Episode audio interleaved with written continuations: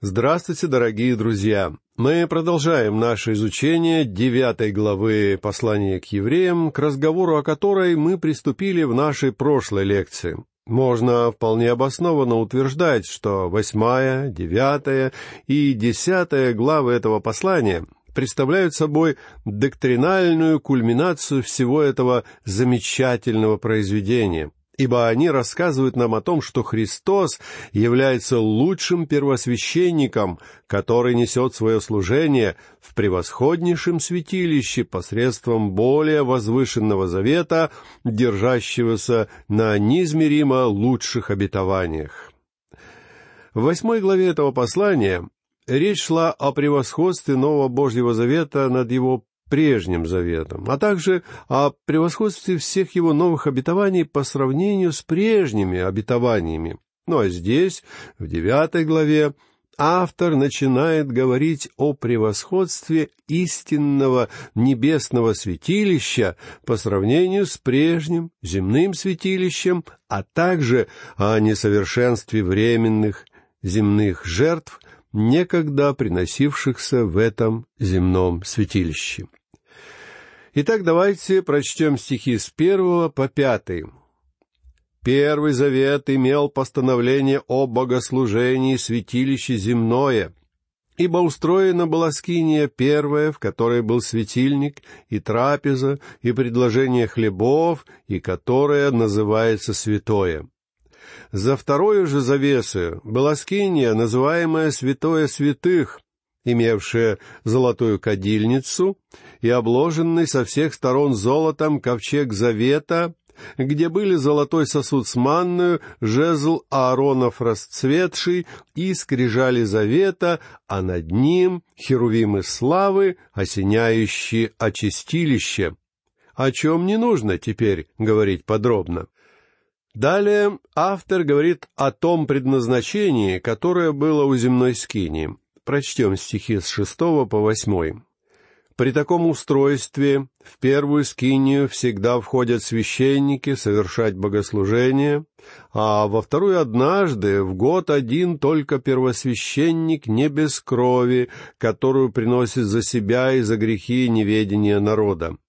Сим Дух Святый показывает, что еще не открыт путь во святилище, доколе стоит прежняя скиния. Иными словами, все устройство земной скинии было символом или образом того, что для человека путь в место пребывания в Бога, а фактически путь к лицу самого Бога все еще не был открыт. Давайте прочтем стихи 9 и 10, где говорится о главном значении израильской скинии. Она есть образ настоящего времени, в которое приносятся дары и жертвы, не могущие сделать в совести совершенным приносящего, и которые с яствами и питьями, и различными омовениями и обрядами, относящимися до плоти, установлены были только до времени исправления. Для человека, приходившего в израильскую скинию, путь к Богу преграждали три входа, которые разделяли три помещения комплекса скинии. Человек, приходивший в скинию, чтобы принести свои жертвоприношения, мог пройти не далее внешнего входа во двор. Если этот человек приносил молодого ягненка для жертвоприношения, он должен был возложить руки на голову бедного животного. И это являлось символом отождествления, поскольку несчастное животное должно было умереть вместо него. Затем священник уводил ягненка к огню в качестве жертвоприношения на медном жертвеннике. Но сам человек, который привел этого ягненка, имел право пройти не далее входа во внешний двор Скинии. Что же касается святилища, то в него могли входить только священники. Путь для простых людей туда был строго закрыт. И, наконец, в третье отделение скинии, святое святых, не могли входить не только обычные люди, но даже и обычные священники. Правом войти туда обладал только первосвященник, да и то лишь один раз в году, Тем самым мы можем понять, что люди имели весьма ограниченный доступ к Богу, не позволявший им в полной мере иметь общение с Небесным Отцом. А потому очевидно, что скиния являлась временным устройством, и отправление всех положенных ритуалов служений было предназначено только на короткое время. Но теперь Христос может привести нас прямо к Богу, причем только Он один может привести нас туда. И на этот счет сам Иисус говорил следующее. «Никто не приходит к Отцу, как только через Меня». Причем интересно, что священники были вынуждены приходить в святилище и совершать положенное служение постоянно. Они ходили туда постоянно, и их работа никогда не прекращалась. Если священник входил в святилище сегодня, завтра ему предстояло отправиться туда опять, равно как и на следующий день, и так далее. Я придерживаюсь мнения, что все это, в конце концов, превратилось в монотонную рутину, ибо каждое новое поколение священников год за годом совершало все тот же заведенный ритуал. Само повторение этих действий означало, что обретаемое подобным образом очищение не являлось достаточным. Однако мы с вами увидим, что Христос вошел в святилище лишь однажды. Ему было необходимо войти туда только один раз. Именно об этом говорится в одиннадцатом и двенадцатом стихах этой главы, где автор пишет о высшей жертве, принесенной Христом. Но Христос, первосвященник будущих благ, придя с большей и совершеннейшую скинию, нерукотворенную, то есть не такового устроения, и не с кровью козлов и тельцов, но со своею кровью однажды вошел во святилище и приобрел вечное искупление.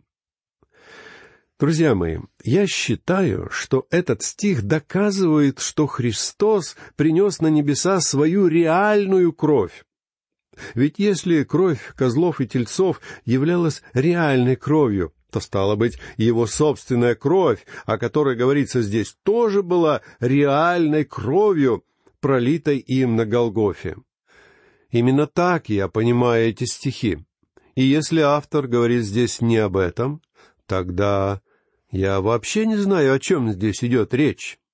Христос вошел в небесное святилище посредством своей собственной крови. Его жертва была высшей и единственно достойной этой истинной скинии жертвой, ибо она одна была способна приобрести вечное искупление. Господь Иисус Христос приобрел это искупление для нас. Но главное здесь вовсе не в этом. Основное внимание автора обращено здесь на то обстоятельство, что это было вечное искупление. Христос вошел в святилище лишь однажды и приобрел вечное искупление, тогда как священники народа Израиля были вынуждены приходить в скинию постоянно, совершая все свои обязанности как нечто временное. Только Христос вошел во святилище один раз и совершил искупление на веки веков. И это сразу же придает авторитет и важность жертве Христа, напоминая нам о том, что жизнь Христа никогда не спасала никого. Вы можете соблюдать заповеди учения и думать, что вы спасены. Однако, друзья мои, его учение никогда не спасало никого. Только смерть Христа и совершенное им искупление несут в себе спасительную силу. Далее давайте прочтем стихи 13 и 14. «Ибо если кровь тельцов и козлов и пепел телицы через окропление освещает оскверненных, дабы чисто было тело, то кольме пачи кровь Христа, который Духом Святым принес себя непорочного Богу, очистит совесть нашу от мертвых дел для служения Богу живому и истинному. Упоминаемый здесь пепел телицы возвращает нас к одному весьма любопытному установлению закона Моисея, о котором мы можем прочесть в девятнадцатой главе книги чисел. Я предлагаю вам сейчас на время обратиться к Ветхому Завету и прочесть все эти любопытные заповеди — в девятнадцатой главе книги чисел мы читаем описание церемонии очищения от осквернения, которая совершалась с помощью пепла рыжей телицы. Эта телица подлежала закланию и полностью сжигалась, а ее пепел собирался и сохранялся в чистом месте. Такой пепел использовался в тех случаях, когда человек оказывался церемониально осквернен. Это осквернение происходило, например, в случае прикосновения к мертвому телу. В подобных случаях священник должен был взять собранный пепел, смешать его с водой и окропить оскверненного человека. Это являлось способом церемониального очищения и позволяло восстановить такого человека в общении с другими израильтянами. Но я бы хотел, чтобы вы обратили внимание на тот факт, что образ этой рыжей телицы нес в себе особенный символизм. Например, весьма любопытно, что в данном случае использовалась именно телица, а не вол. Объяснение мы можем найти в первом послании апостола Петра в седьмом стихе третьей главы, где говорится, что женщины являются немощными сосудами. Именно нашу людскую немощь и слабость олицетворяла собой данная рыжая телица. Дело в том, что наше осквернение происходит именно через наши немощи и слабости — мы слабы, и Христос пришел в этот мир в полной мере, испытав на себе все наши слабости и немощи. Также в книге чисел специально оговаривается, что использоваться должна была рыжая телица. Я полагаю, что в данном случае красный цвет говорил о том факте, что Христос стал жертвой за грех ибо грех неразрывно ассоциируется в Писании с красным цветом. Откуда мы знаем, спросите вы, что красный цвет — это цвет греха? На этот счет можно обратиться к книге пророка Исаии, который написал в начале восемнадцатой главы. «Тогда придите и рассудим, — говорит Господь, — если будут грехи ваши, как багряная, как снег убелю, если будут красны, как пурпур, как волну убелю. Вот почему в этом ветхозаветном ритуале для очищения от скверны должна была использоваться именно рыжая телица. Ее цвет ясно говорил людям о том факте, что Христос стал жертвою за наш грех. Кроме того, данное животное должно было являться непорочным. Нет сомнений, что оно не смогло бы олицетворять собой Христа, не являясь совершенным. Ибо мы знаем, что Христос был святым, непричастным злу, непорочным и отделенным от грешников. Также эта рыжая телица не должна была никогда носить на себе ерма. Это условие символизировало тот факт, что хотя Христос понес на себе наши грехи, он никогда не находился под игом греха, под которым пребываем все мы. Согласно наставлениям из книги чисел, рыжую телицу надлежало вывести за пределы стана и заколоть там, перед лицом первосвященника. Это действие также несло в себе определенный образ — оно символизировало тот факт, что Господь Иисус является одновременно и первосвященником, и жертвоприношением, ибо Он принес жертву, но этой жертвой являлся Он сам. Остатки этой рыжей телицы подлежали сожжению, причем опять-таки перед лицом первосвященника. Дело в том, что Бог так возлюбил этот мир, что отдал своего единородного Сына. Иисус добровольно отдал себя. Однако мы с вами, вероятно, никогда не задумывались о той скорби, которая была на небесах в тот день, когда Он умер. Также в книге чисел говорится, что первосвященнику надлежало разбрызгать кровь приношения перед скиней семь раз. Многие люди думают, что в Священном Писании число семь — это совершенное число, но данная трактовка справедлива лишь отчасти, ибо основное значение данного числа — это завершенность. В данном случае число семь говорило о том факте, что жертва Христа являлась завершенной сделкой — ибо одно единственное жертвоприношение навсегда решило вопрос обо всех грехах каждого верующего. Пепел рыжей телицы должен был храниться в чистом месте, вне стана, и смешиваться с водой непосредственно перед применением. Я думаю, что вода в данном случае символизировала слово Бога, ибо именно Божье Слово выявляет грех в жизни верующего.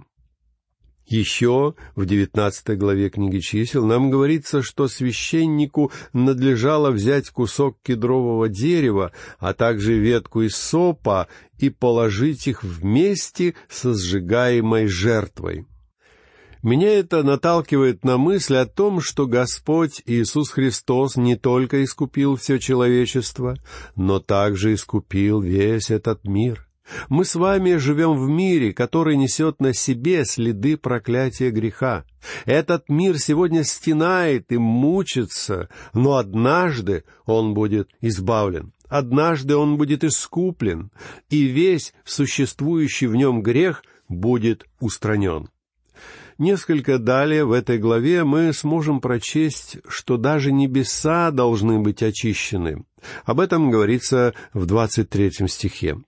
Кто-то скажет, как же так? Разве небесам может понадобиться очищение? Да, друзья мои, ибо именно на небесах было положено начало греху, когда сатана возглавил восстание среди ангелов но кровь волов и козлов никогда не проливалась на небесах. Однако жертва Христа была адекватной и полной даже для очищения небес. Это была завершенная сделка, которая покрыла все Божье творение, затронутое грехом. И я полагаю, что кровь Христа находится сейчас на небесах. Жертва Христа обеспечила искупление для будущего для искупления меня и искупления вас, но в то же время она давала искупление за грехи людей в Ветхом Завете. Ветхозаветные святые обретали спасение посредством веры. Так мы знаем, что Авраам был спасен верой. Каким образом? Он поверил Богу и принес ему агнца. Был ли тот агнец достаточной жертвой, чтобы бесследно смыть грехи? Нет. На самом деле, тот агнец предвосхищал и олицетворял собой жертву Христа. Жертвоприношение, совершенное Иисусом Христом, как бы охватывало все время, простираясь в далекое будущее и осеняя собой все происходившее в прошлом. Все установления закона о рыжей телице из девятнадцатой главы книги чисел говорили о жизни верующего и о том факте, что мы с вами, как верующие, нуждаемся в постоянном очищении.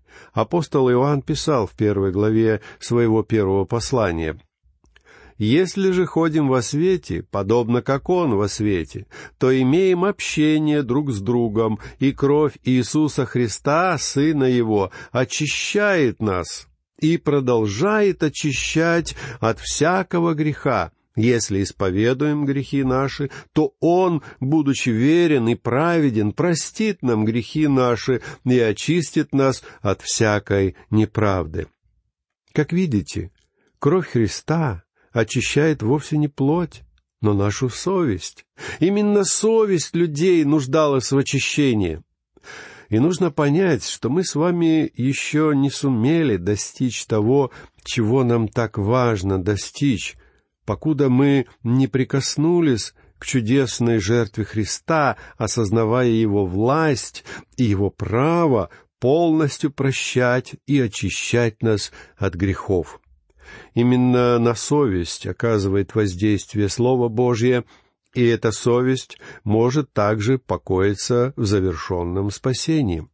По вечерам мы можем спокойно отходить ко сну, зная, что наши грехи полностью и безоговорочно прощены. Мы можем точно знать, что мы примирились с Богом, потому что Христос совершил это примирение.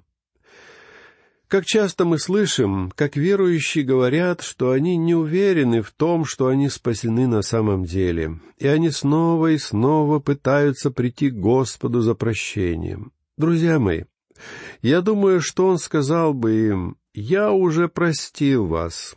Если вы доверились моему сыну, ваши грехи уже прощены, так что мы просто должны вступить в этот покой и найти успокоение в Его Слове, очистив свою совесть от мертвых дел.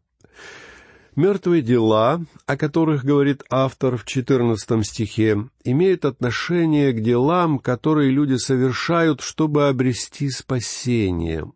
Дело в том, что мы с вами мертвы в наших грехах и преступлениях, а все, на что способен мертвый человек, — это мертвые дела.